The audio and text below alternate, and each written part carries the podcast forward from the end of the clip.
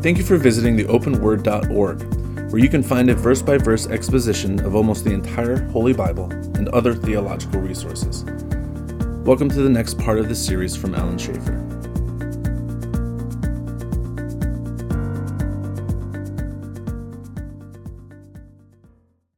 But um, let's pick up with verse 10 and uh, see how far we get tonight.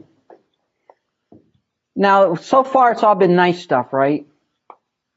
Sort of been, hey, how you doing? How's the kids? Everything's going fine, you know. Now, now he's going to start in on the issue. Verse 10 Now I plead with you, brethren, by the name of our Lord Jesus Christ, that you all speak the same thing, there be no divisions among you, but that you be perfectly joined together in the same mind and in the same judgment. Hitting the, hitting the issue of division.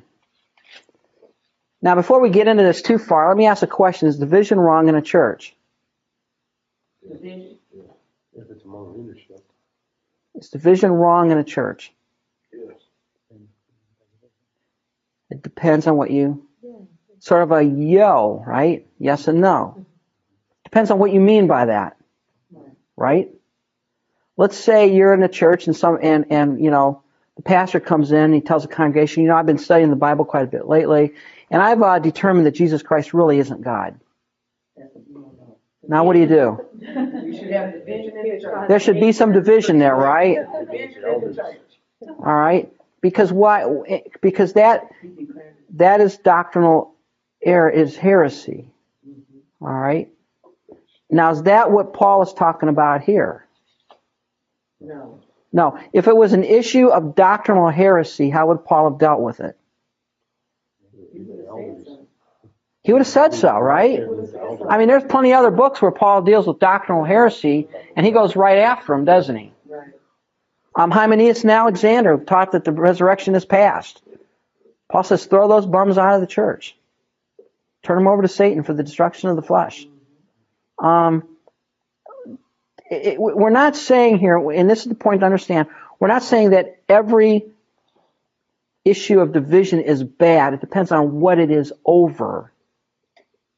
All right? If it's over an essential point of theology, an essential point of doctrine that is going to cause gross doctrinal error, it's going to send somebody to the wrong eternal destination, look, that is something that you need to divide over. You need to have division. But if it's not over that, what are we encouraged to do? Unity. Unity.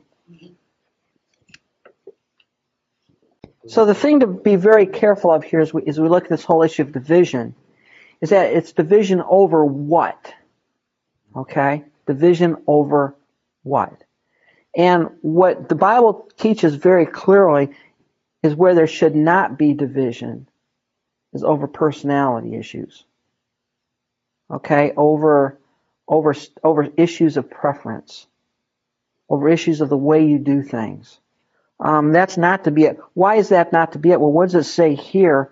That you be perfectly joined together in the same mind and the same judgment. What does it mean to be joined together in the same mind and the same judgment? One accord. And what does that mean?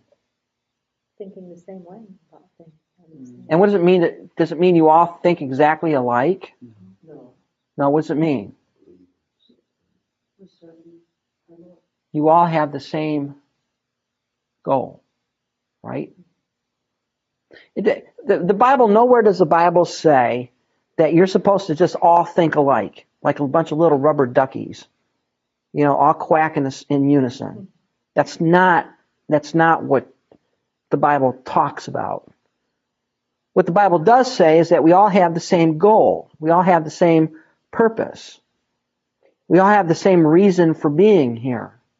We may discuss and, and, and have different opinions on, well, how best to do this or how best to do that, or what's the best way we can use our resources to accomplish, you know, these kingdom goals. But the kingdom goals themselves are not the thing to be in question.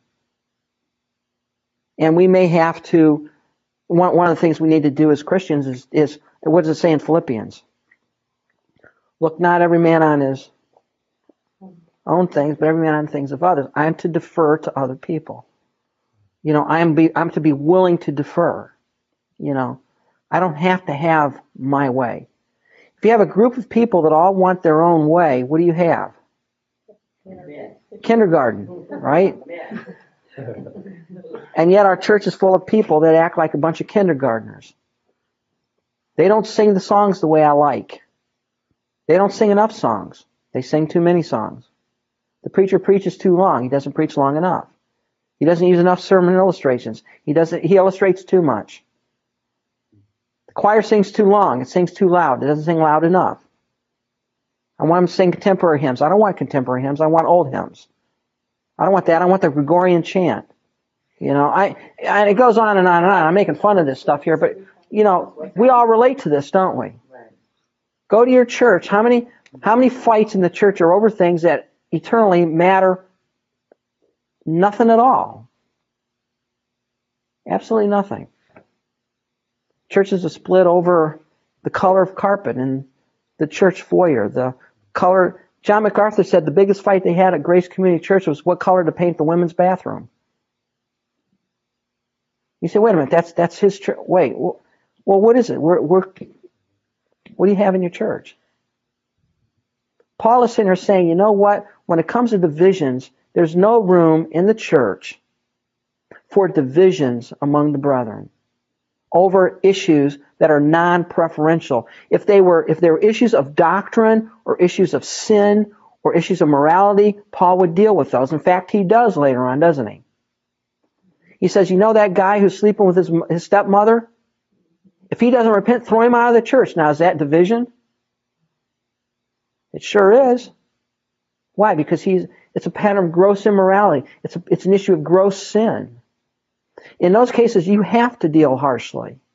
But you know what? That's not what churches fight over, don't they?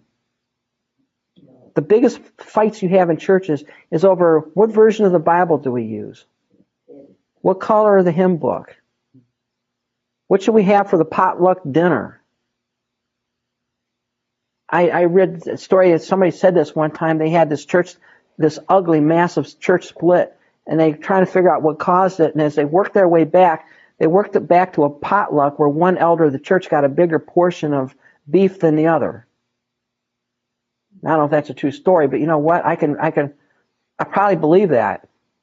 Can you imagine church being split because, you know, his piece of chicken's a little bit bigger than mine? And you know what? We laugh about it, but you know, the sad thing is that that's exactly what churches are splitting over. And when it comes to doctrine, that doesn't bother us. I remember Howard Hendricks in church here. He came here and did a seminar one time. He says, you know, he said, I've been in churches where it is easier to change the doctrinal position of the deity of Christ than it is to rearrange the furniture on the platform. Because we get so petty. And in the church, there is no room, folks, there's no room for personality cults. There's no room for pettiness. Why? Because we are fighting a war for the survival of our church. We're fighting a war out there. We have a bigger issue than what color the carpet is, or what color hymn book should we use, or should we sing two solars or one on a Sunday morning? That is all irrelevant stuff. And Paul is saying to these people here, listen, I don't want there to be any divisions among you. I don't want people to be drawing off contingents and trying to split and fracture the church. You know, that's one of the best ways Satan has to defeat the church, isn't it? Look at what's happening right now in our Congress. As an example. Kindergarten, did you say? Yeah, no, that's preschool. Okay. Um, they're preschoolers. Whatever your political persuasion is on the war, it's not the point. The point is we got people out there who would just as soon kill you as to look at you. So how do you deal with that? We're so busy fighting each other that what's it doing to the enemy? It's you know they say if we just keep them fighting over there, they'll they'll they'll fight each other and leave us alone, and we can do what we want. What do you think Satan does? If I can just get these churches fighting and scrapping among themselves, you know what? I don't have to worry about them. They're so busy with each other that I don't have to deal with them. I can just leave them alone and go off and do my own thing. How did Christ, how did Satan attack the church in Acts? Remember? What did he try to do in Acts chapter 6? Division, right? You have the widows who, who were not getting fed their daily portion and they were starting to cause a division and a fracture. Division is deadly in a church. Division is deadly. And Paul is saying here, listen, there should be no divisions among you because you should all have the same goal. Now, let me ask a question. If you are spirit filled and I am spirit filled, what's going to be our relationship? Love. Right. Same goal. Why is that? We have the same spirit, right? So if there is a if there's friction and division between us, what is true? One or both of us is not what? Walking in the spirit. Now that doesn't mean we can't discuss, you know, alternative methods to do things, but you know, we all have the same goal. We're all wanting the same prize. We all want to end up in the same spot. And I don't have this ego trip to say, I've got to be right. I've got to have it my way. I, I've been here at Open Door now for 30 years almost. And I've seen, I've seen them come and go. And I've seen people come in the door and leave. And sometimes I ask them, well, why'd you leave? One family left because she didn't, the woman there didn't get to sing enough solos. Left the church. Now look, folks, are you going to stand before the eternal God of the universe and say, I didn't go to church because I didn't get to sing enough? You're going to have enough, you know, courage to say that in front of the holy angels and all the redeemed creation that I left church because I didn't get my way. They didn't let me sing a solo when I wanted to. That's kind of stupid, isn't it? And yet that's what church is split over. Paul is saying, I don't want you to be any division. Why? Because it's been reported, declared to me concerning you by my brethren, by those of Chloe's household, that there are contentions among you. Chloe has told me that you guys having some fights. And what is this? What's this say? Now I say this, that each one of you says, I'm of Paul, or I'm of Apollos, or I'm of Cephas, or I'm of Christ. You got the Paulites, the Cephasites, the Apolloites, and the Christites. And what were they doing? Well, you know, that's not what Paul says. You know, and Paul was better than Peter. You know, Apollo's a brain. That Paul's a dunce when it comes to Apollo. He's we follow Apollo. We follow this guy or that guy. Folks, that's not what it's all about. And then, of course, you have the super pious crowd say, well, we just follow Jesus. Now, let me ask a question. If you were following Jesus, what would they not be doing? Fighting. In fact, Paul says in Philippians, let this mind be in you, which is in Christ Jesus. And what was the mind? The mind was to sacrifice yourself, to sacrifice your wants, to sacrifice your desires, to put yourself out for the benefit of someone else. I don't need, you know, it's kind of, I've gotten to the point in my old age where, you know, I've, I, I don't need to have my way. I really don't. I don't need my way done. You know, I, I've been on the boards in this church and often, you know, I put out ideas, and say, well, here's my idea. And they say, well, that's pretty dumb. Okay, fine. I have no ego to, to be sacrificed on that. Why? We're all, we all want the same goal. We all want to win. But if you have a bunch of preschoolers or kindergartners in those boards, what do you have? I didn't get my way. They didn't like what I said. I, they didn't like my idea. They're not listening to me. I'm leaving. I'm going to take my ball. I'm going to go somewhere else. And we've seen people leave this church. I've seen people leave churches over the dumbest, stupidest reasons. They didn't get to sing enough solos. They didn't, they didn't, one said the music is too loud. The other one said the music's not loud enough. But if you don't get to use your spiritual gift in the church, shouldn't you leave and go somewhere else? If, if the pastor tells you to shut up and not exercise your spiritual gift to sit in the pew, go somewhere where you can be used. In that case, you should go somewhere. But, but to say, I didn't get my way, that, what is it? That's, that's like the two year old, right? who doesn't get what he wants for dinner, he throws a temper tantrum. And yet we have a church full of people who throw spiritual temper tantrums when they don't get their own way. And Paul is saying, look, was Christ divided? Was Christ divided? What did Christ say? A house divided against itself shall not stand. Christ wasn't divided. And in fact, if anything here, did, did, did Paul, was he crucified for you? Were you baptized in my name? No. When you had people say, well, we, I got baptized by Paul. I don't know who you got baptized by, but I was baptized by Paul. Well, I got baptized by Peter. That's even better. And it's just a bunch of two year olds. And Paul says, You know, I'm thankful to God I didn't baptize any of you except Crispus and Gaius, lest anyone should say that I had baptized in my own name. He says, I don't want to be part of your little pettiness. I don't want to deal with your little little temper tantrums and your little cliques.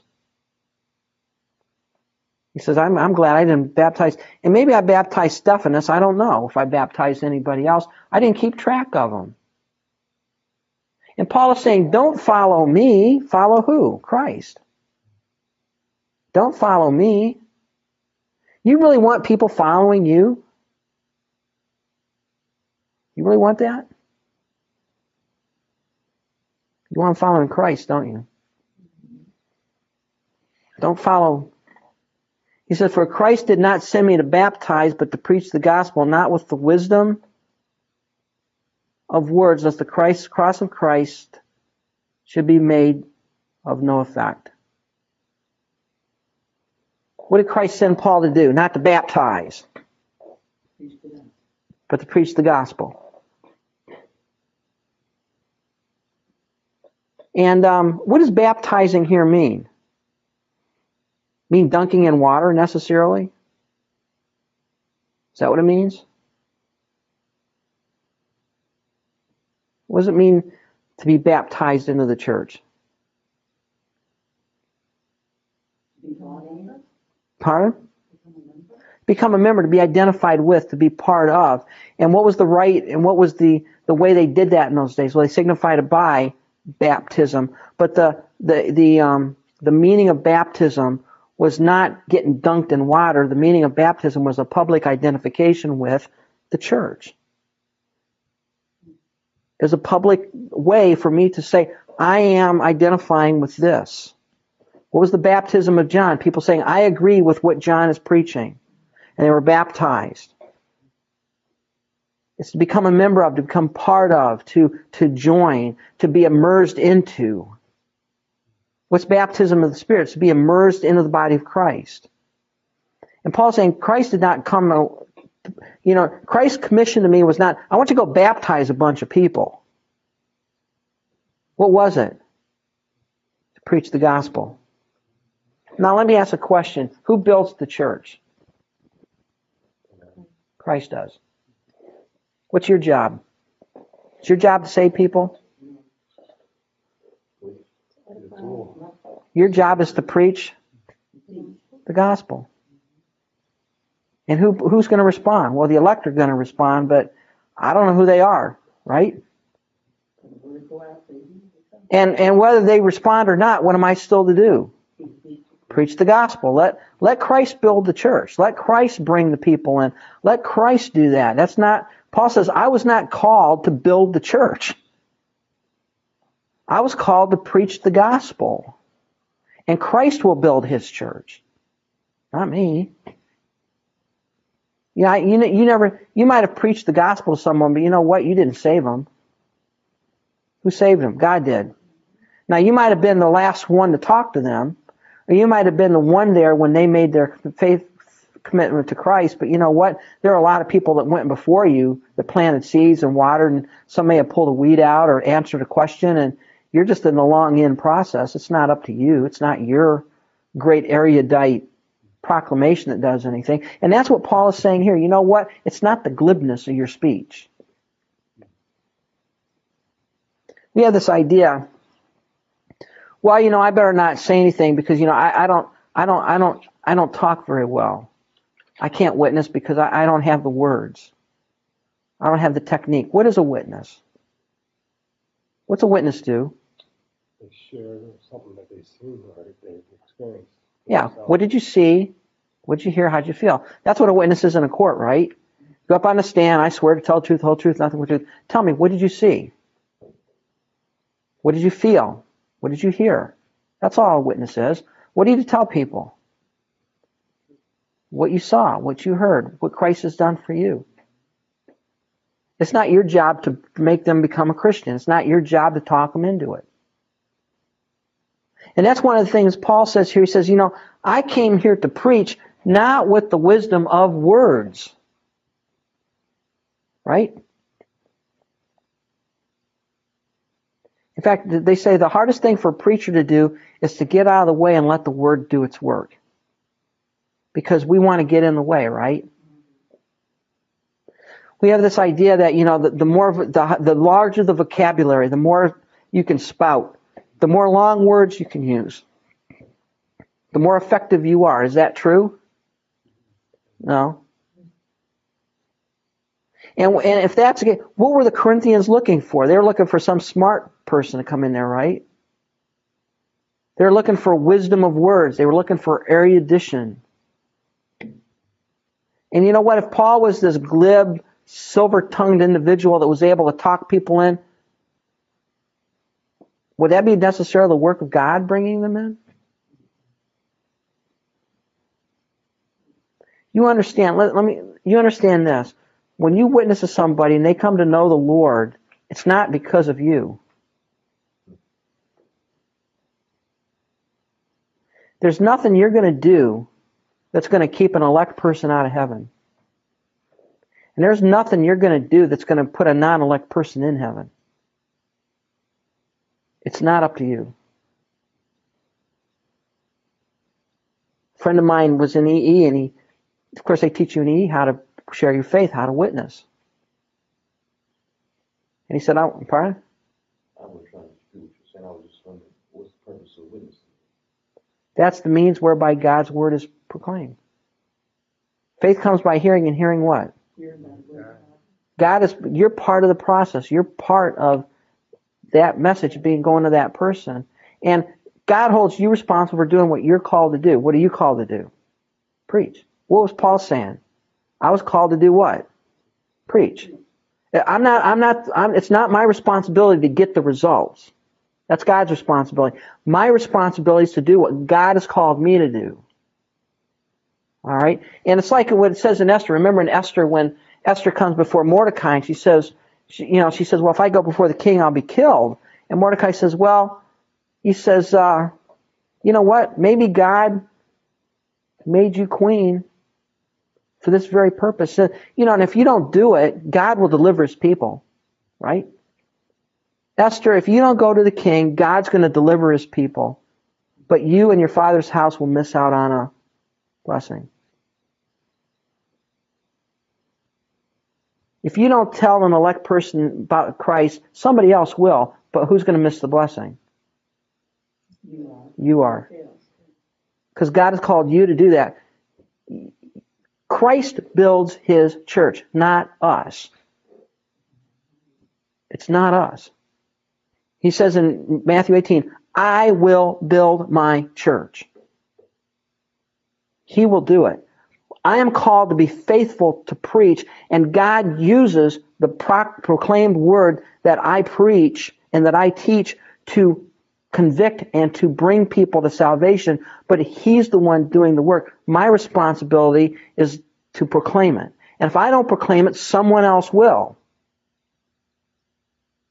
And that's one of those mysteries you just got to live with. you know, why do you pray? It, let me ask a question. Are you going to pray and change God's ultimate mind about anything? No. Of course not, right? Are you going to talk God into doing something he doesn't want to do? No. So why do you pray? Because he said so. It's a relationship. It's for your benefit. You're not going to talk God into doing something that God really doesn't want to do. But when you pray, what do you align? You align your will up with that of God's. You align your desires with His desires, your wants with His wants. You're not aligning God with your wants. You're aligning you with his wants. That's that's the purpose of prayer. And we're called to pr- we're called to preach the word. Paul says, "I'm called to preach," but it's not my responsibility to save people because I can't. That's a work of the Holy Spirit. That's a work of God. And I need to make sure I don't do it with the glibness of words. And you know, I was talking about my friend who who said, you know, he he went on an e presentation. He said, "How'd it go?" He said, "Oh, it was it was the best presentation I ever did in my life." He said they should have taped that and show it to everybody how to do it. This is how you witness. This is the way it's done. What happened? Nothing. He said he went out the next week. This is a true story. He said, I went out the next week and he said, I witnessed, you know, I gave the presentation. Said, how'd it go? He said, I did everything wrong you could think of. In fact, he said, they ought to tape that one to show how not to do it. I said, what happened? He said, everybody got saved. What does it say? It doesn't matter what you say. It's because it's not up to you. Now, you're responsible to share your faith. You're responsible to tell and proclaim the truth. But God does the saving. And see, that's something. Now, let me tell you something. That's a comforting thought, isn't it? I've heard sermons by pastors say, if you don't witness to your neighbor and they go to hell, it's all your fault. Now, wait a minute. If somebody goes to hell, whose fault is it? Your own, It's theirs. Now, what may God hold you responsible for? For not doing what God has commanded you to do, which is to witness. But it's not your fault. Let me ask a question. If you really believe that, what would all of you be doing right now? Witnessing. Yeah, make- You would do nothing but witness. Because you'd be scared to death that if you took five minutes to sleep, you'd miss an opportunity to save someone, and it's all your fault that they're going to be in hell forever. It's that's not, folks. It's it's a freeing concept to understand that God will save. It's not up to me. It is up to me to be faithful and to do what He's called me to do, but He is going to save these people, not me. It's not my responsibility because I can't save them. I can't talk them into heaven. And that's what Finney believed. Charles Finney, founder of Oberlin College, his idea was I, if given an, given an opportunity, I can talk anybody into Christianity. I can save anyone. That's why he gave the altar call. That's why he had the altar call. That's where the, the just as I am and the 65 verses that you sing at the end of the service to get people to come forward and to, and to manipulate them and, and all of that stuff. The, the modern evangelistic um, crusade mentality, that all comes out of this idea that given sufficient time and sufficient atmosphere and the right mood, you can talk anybody into heaven. You know what? It doesn't work that way. So if people really knew, if churches really knew what the altar call was about, they'd probably take it out of their service, wouldn't They should. Now it doesn't mean it doesn't mean necessarily that at the end of the service you say, you know, if you want to pray and you want to, you know, we're here to help you, we're here to talk to you. But but to have a formal Christ didn't have formal altar calls when he finished preaching. Paul didn't have formal altar calls. That doesn't mean that you can't have one. Understand that. I'm not I'm not saying that. But I mean, it used our first pastor here, Don Ingram, wonderful guy, loved the Lord with all his heart.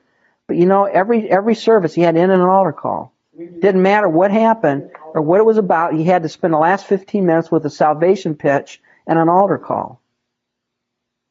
And it's like there are sometimes when you preach that it's a it's appropriate to have an altar call. Other times it's not. Whatever you know, it, it's not. You, you can't say, well, we didn't have an altar call today. We didn't do the right thing. And there's a bunch of people are going to go to hell because the pastor forgot to have an altar call. You know, we, we, we, we, we back ourselves into that thinking. It's not up to you. It's not up to me. It's up to the Holy Spirit. God will save whom he will save. How do you know that? Here's the best example. You never probably thought of it this way. John chapter 3. Who shows up to Jesus in John 3? Nicodemus. And what's Nicodemus ask him? It's all about Yeah, what do I do to inherit the kingdom of God? How, how do I get there? That's his. That's what's on his mind. And what did Christ say? You must be Born again. born again. Now, why did he use that phrase, born again? What does that mean?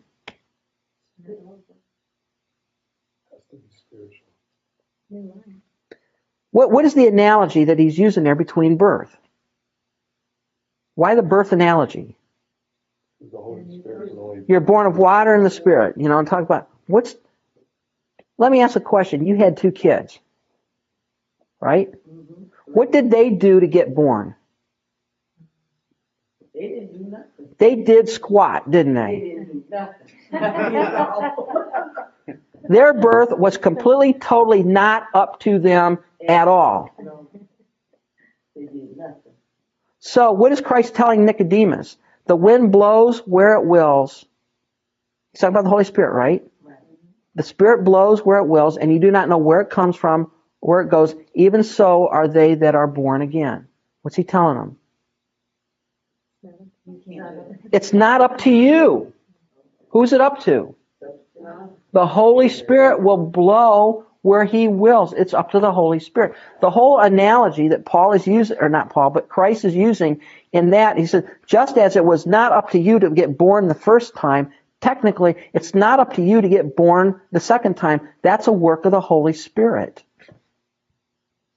in the heart of the individual. It's already predestined. But you know what? If you're predestined, what are you going to do? Gonna. I'm going to believe. I'm going to respond. Don't think that I'm saying that you don't have any part in this. You do. But how can you respond? How can how can a person who is dead in trespasses and sin, an enemy of God, say, "I repent and believe"? How do they do that? They By on the Holy hearing By hearing the word of God. And what does the word of God do? God convicts, God regenerates, and the first thing they can do is believe. It's a work of God. Folks, listen, if there's anything the New Testament tells you, is your salvation did not depend on you. It depended on God. Because if it depended on you, if you had to do something or you did something, what are you going to talk about all of eternity? How you got there, what you gave up, what you did. And that's the last thing God needs is a bunch of people running around heaven, you know, strutting about how they got there. You talking about division. Yeah.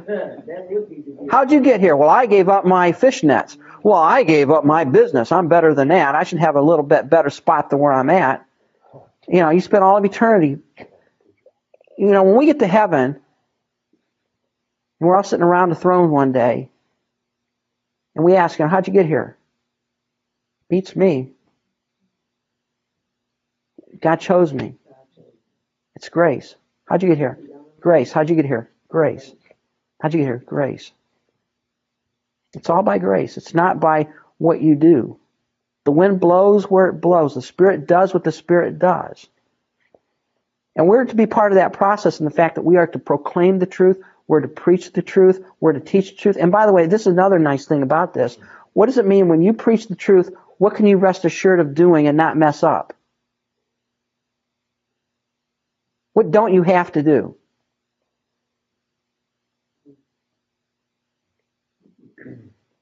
Not to make that, it's not your message. You don't have to water it down. You don't have to make it more acceptable. You don't have to try and see what we do today is we lower the bar, right? Come to Jesus, your life will be happy, everything will be cool, you'll be fine. Is that how Christ preached?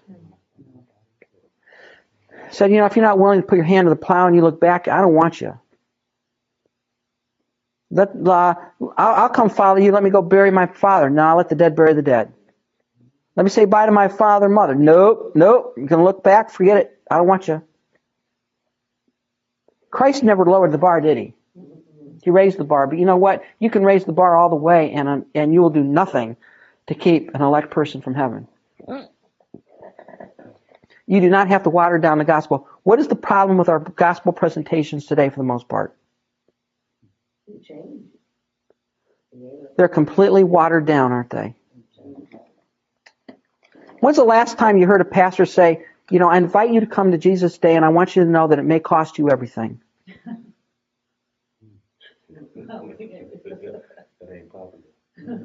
In fact, you might lose your job. Your wife or your husband might leave you. Your kids may hate your guts. But come to Jesus. Uh, You know, you, you'd flunk out evangelism school, right? Pulling that one. That's not the way. But you know, that's what Christ said. If any man come after me, let him deny himself and take up his cross and follow me. And you know what? They knew what taking up the cross was. That's not dealing with a difficult spouse or a difficult mother-in-law or whatever. That was picking up a piece of wood and walking off to where you're going to be executed. That's what it meant. Had nothing to do with this, you know, having a rough time in life kind of thing. It was an abandonment of your own life. And Christ is saying, you want salvation? It's going to cost you everything. And you know what the elect person is going to do? Fine, sign me up. I'm ready to go. I'm ready to go. And the non-elect person is going to do what? Nah, I want my sin. I want whatever it is I have. I want that more. I want that more. You know, and you, you know the same kind of thing works in the military. You know, you got the green berets and all that. You know, it's hard to get to be a green beret or a SEAL. You know, they don't take just anybody, right? Hey, you're a warm body, got a pulse. Okay, you're in. Let's go. No, you don't. That doesn't work that way, right? You're selected. You're, you're, you know, and not everybody makes it. And, and look, you don't have to lower the standards, folks.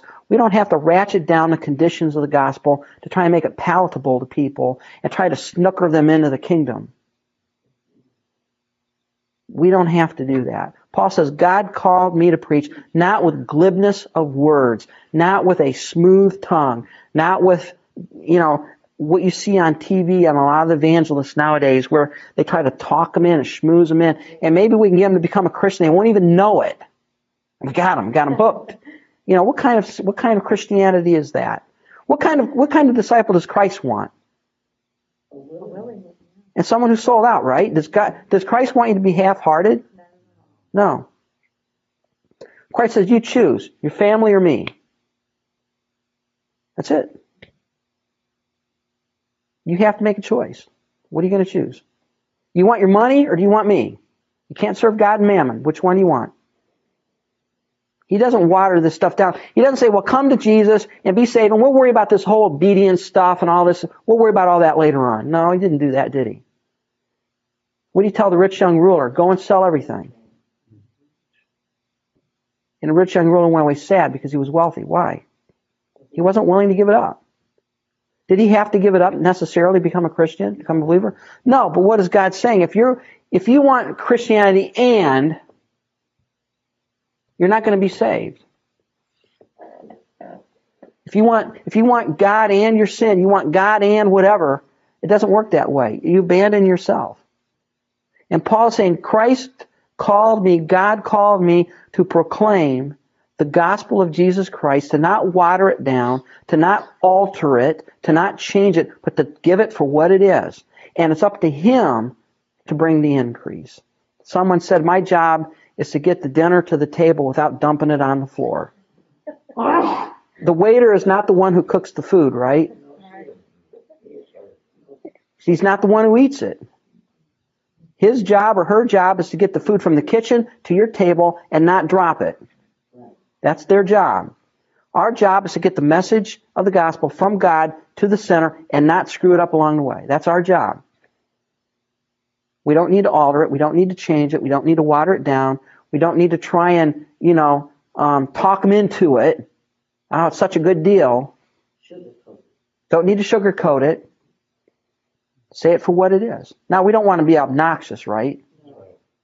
You don't want to be obnoxious, but you know what? You don't need to be ashamed of the truth. And later on, Paul's going to say, you know, the, the message of the cross of them that are perishing what? Absolute foolishness. It is, it is an affront. It is an affront. It is a scandalous thing. I mean, you know, we have this whole big deal on self-esteem. It's kind of tough to go up to someone and say, you know, you're damned, you're lost, you're on the way to hell. There's nothing you can do about it, and you're rotten to the core. You know, the psychologists say, wow, you know, you're, you're, you're assaulting their self-esteem. Well, you know what? You got to have your self-esteem assaulted, right? Because that's exactly what you are. It's an, it's an, the gospel is an offensive message. And what we want to do today is we want to try and alleviate the offense a little bit. So maybe more people will love Jesus. Well, what kind of people are you going to get in that case? You're going to get true believers? No. You're going to get false. And that kind of go back to what she was talking about, how she said how the preachers be beating up the people. So like that, you know. What's the difference between preaching a message like that and somebody feel like you, she's talking about a particular genre of pastor that likes to just bash the congregation around. I ever see Pollyanna? Ever watch that movie Pollyanna with um, Hayley Mills? Remember that? And the preacher who's Karl Malden. Remember, I, that's I mean that's you ought to go read watch that movie. If nothing for that, that illustrates what you're saying. Every every every day Karl Malden came in. You know, back then the, the church was the big community gathering. Everybody in the community went to church Sunday morning. And Karl works himself up into a lather, you know, and he gets up in the pulpit and he starts bashing people and hellfire and brimstone and yelling and hollering and screaming, you know. Remember that one? Yeah. And then finally, you know, Pollyanna, or I guess it all works out, and you know, she and he goes in the next Sunday and he doesn't do that, and he, you know, he preaches and cares for the people, and it's a whole different Karl Malden that shows up, you know, as the pastor, you know. You preach the word, you know, and and and it's going to be it's going to be an offensive. To, it doesn't mean you tell people and warn them about hell, but but the constantly Christ did not constantly beat on people. In fact, it says anything, the people wondered at the gracious words which proceeded out of his mouth. Now, he was rough on the Pharisees, wasn't he? Because they were the hypocrites. But the average person, why do you think people followed him? Because he wasn't, they weren't beat up constantly and bashed into the ground. Yeah, he was kind. They saw love in him and they saw compassion. You know. the truth, the truth has an essence of authority to it. It said that he spoke as one with authority. Yeah. He didn't quote everybody else. He, he spoke the truth straight. So we can do that. It can be done. You know, but th- there's a there's a group of pastors, you know, that that a, a, strain of pastor that thinks if you're not beating up on people and bashing them in the head, you're not preaching. And there may there may comes a time when you have to preach hard, but you know what? Christ, that's not the way Christ preached and taught. Then again, that is kind of how John the Baptist. Well, now now wait a minute. Who? It depends on who he's preaching to. You know, you know, John's preaching to the multitudes. Now look, you have a whole bunch of people following John. Now, would they be following John if he was bashing them in the head all day long? No. No. So the very fact that you had a large number of people following John meant what? He was a likable kind of, he wasn't abrasive. I mean, he would tell them the truth. There was no doubt about it. He would proclaim that prepare the way of the Lord. The king is coming. You know, get ready, repent. I mean, he never watered it down. But then the Pharisees trot down to see what's going on. And what did he say? Hey, here comes the snakes. Who warned you to flee from the wrath to come? You know? I mean, he, he went after them. Why, would, why did he go after them?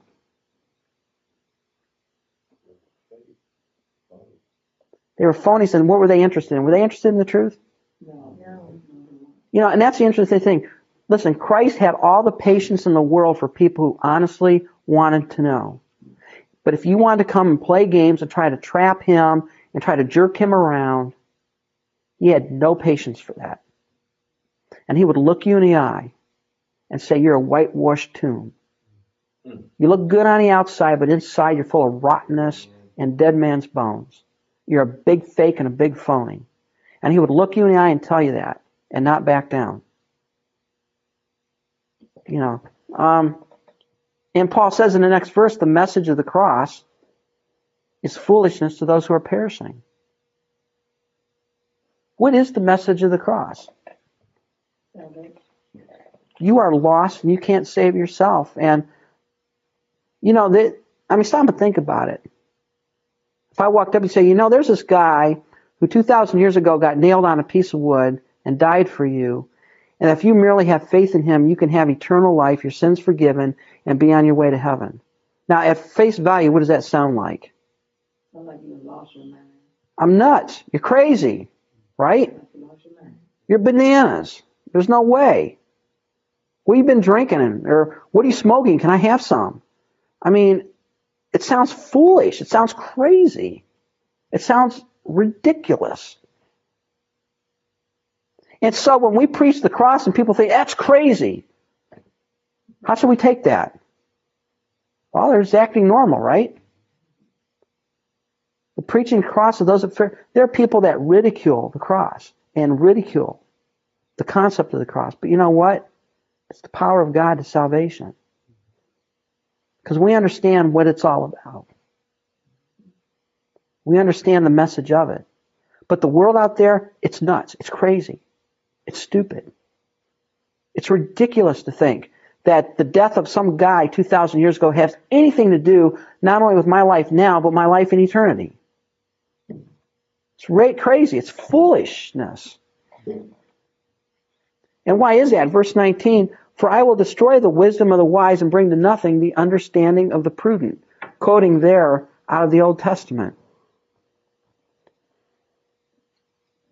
Bring to naught the wisdom of the wise. Isaiah 9, Isaiah 29, 14. Now, why did God design salvation that way? That's the way you want it. That's the way he wanted, but why did he design it that way? So that there would not be any kind of human, All right.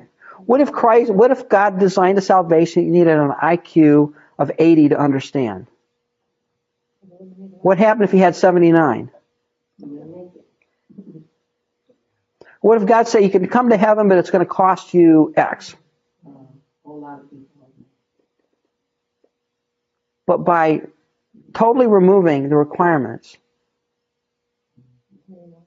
to the down to the lowest level, it's available to anyone. You don't need to be wise. In fact, Jeremiah says, you know, there's not many wise, not many noble, and not many rich. Look at Christianity. By and large, who are the Christians? The riffraff, right? Of the world.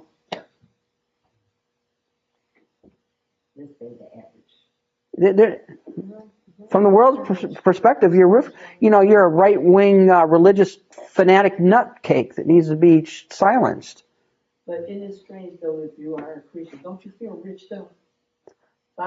I feel rich, but you know the world the world looks at you like a fruitcake. You're nuts. You're crazy. You know, and, and what God's God is saying here is, you know, God designed a salvation because it does not depend on your wisdom. Because if it did, then you could say, well, I was bright enough to respond. And it's like God says, no.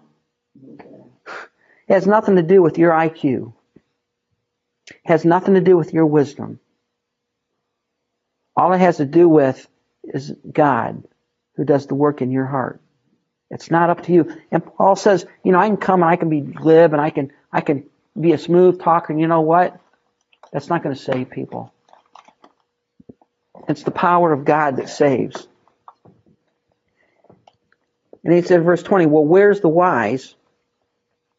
Where's the scribe? Where's the disputer of this world? Who are these people? Well, who's the wise people?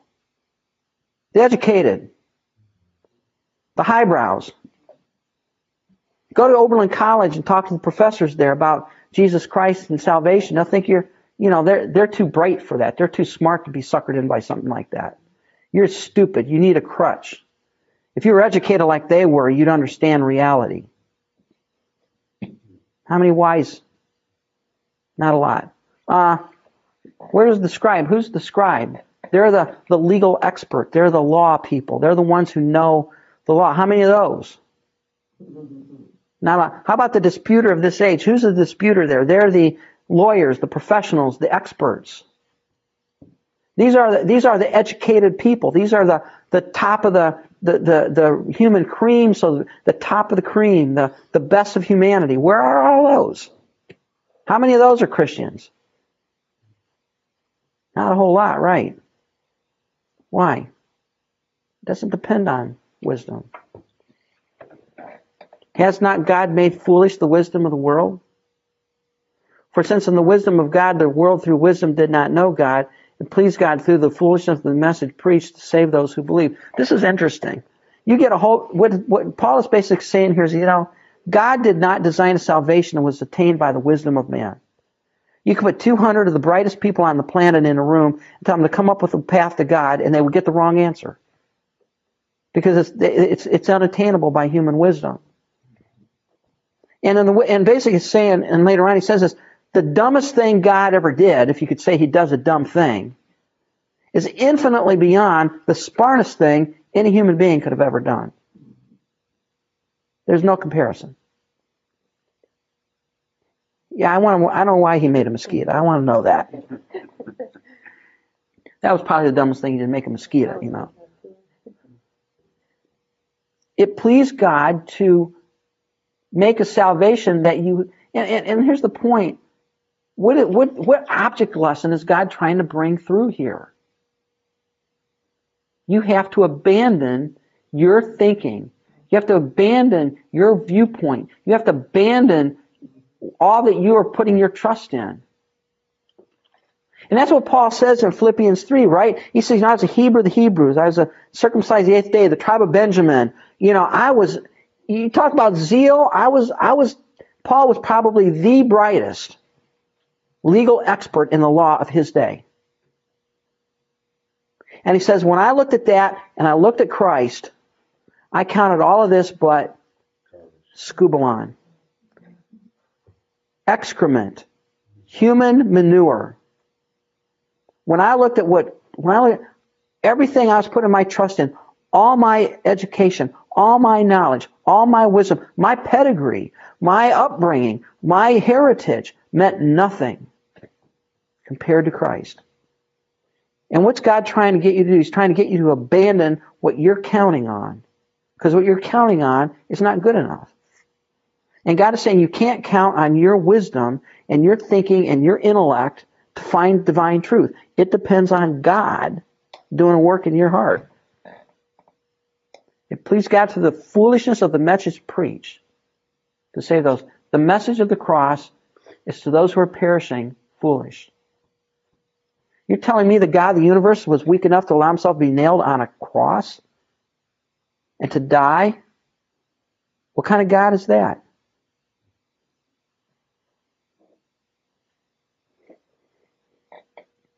For Jews require a sign, and Greeks seek after wisdom, but we preach Christ crucified. Stop and think about it. In, in fact, Colossians brings this out. Who is the brightest being in the universe apart from God?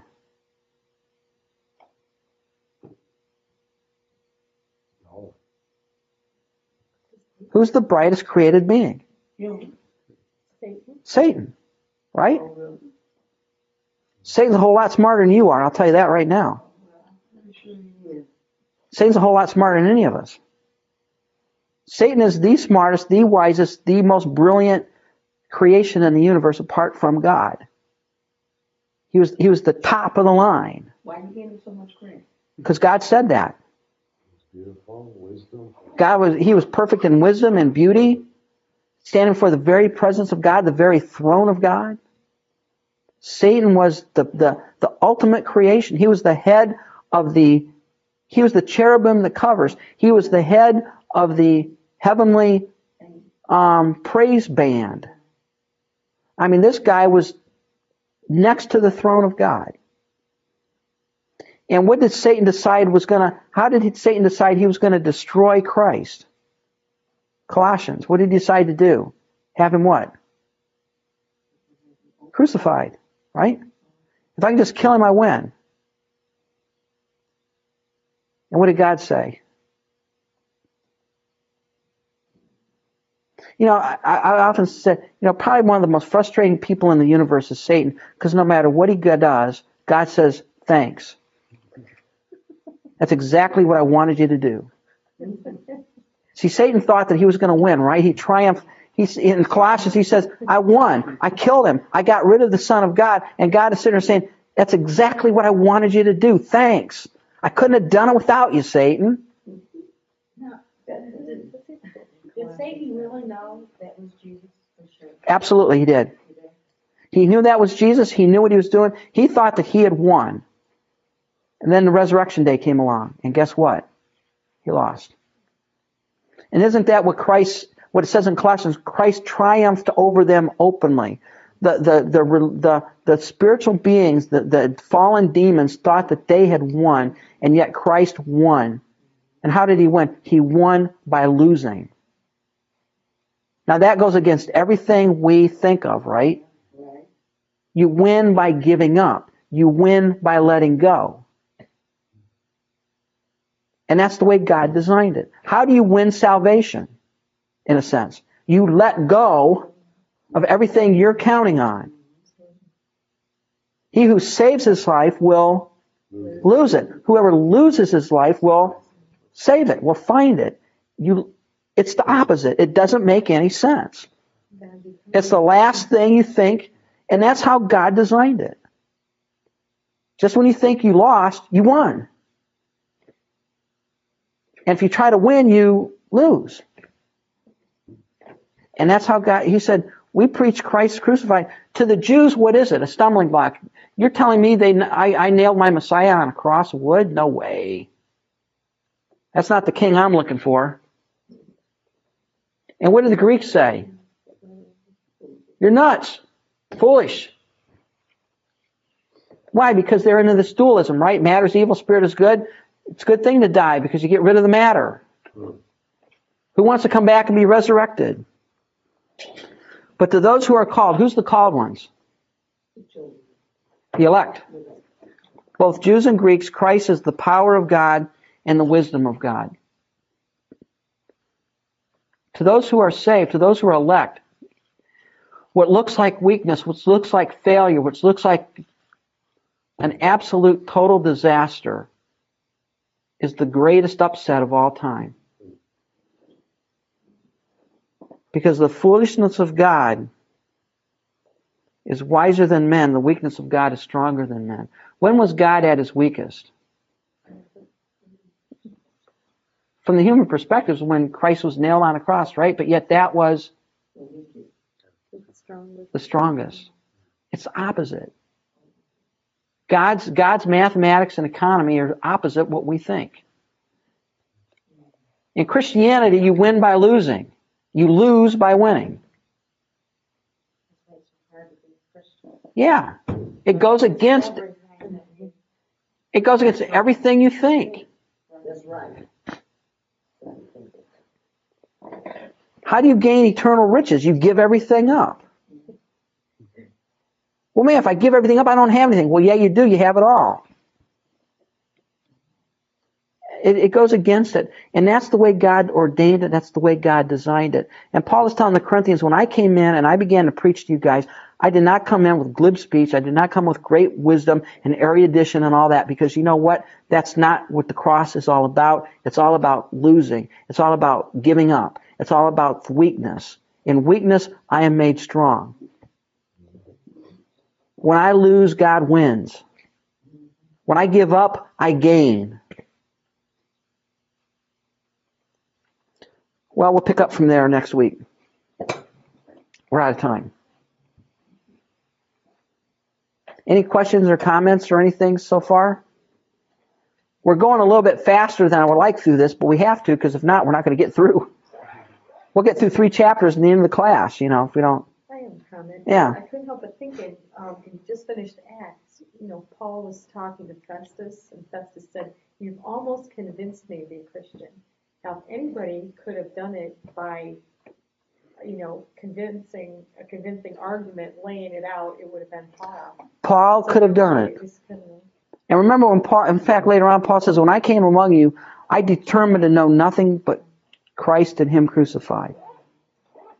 I think it was the Thessalonians he said that. I did not come to you with wisdom I came, of men's words. I came to you determined to know nothing but Christ and Him. And see, Paul, you know, that was that was hard for Paul because what was Paul? The most brilliant human on the planet, probably. And yet, what did he do? He gave up his supposed advantage because, in the eternal scheme of things, that wasn't an advantage at all. Wasn't he working um, the high? He was taught under Gamaliel. He would have been the greatest rabbi of the first century had he not become a Christian. He'd have been considered the greatest rabbi of the first century. And he gave it all. Father, we thank you for this time and for being here to study your word. Thank you so much for this class and for the encouragement you've granted us. Thank you for this day and pray that you'd help us to think about these things, to ponder them, and we pray that you would bring us back safely next week. In Christ's name, amen. Thank you for listening. This podcast was made in part with creative consulting and production assistance by Third Mass Studio. For your production needs, send an email to thirdmassstudio at gmail.com. For other lectures in this series and more biblical media resources, visit theopenword.org.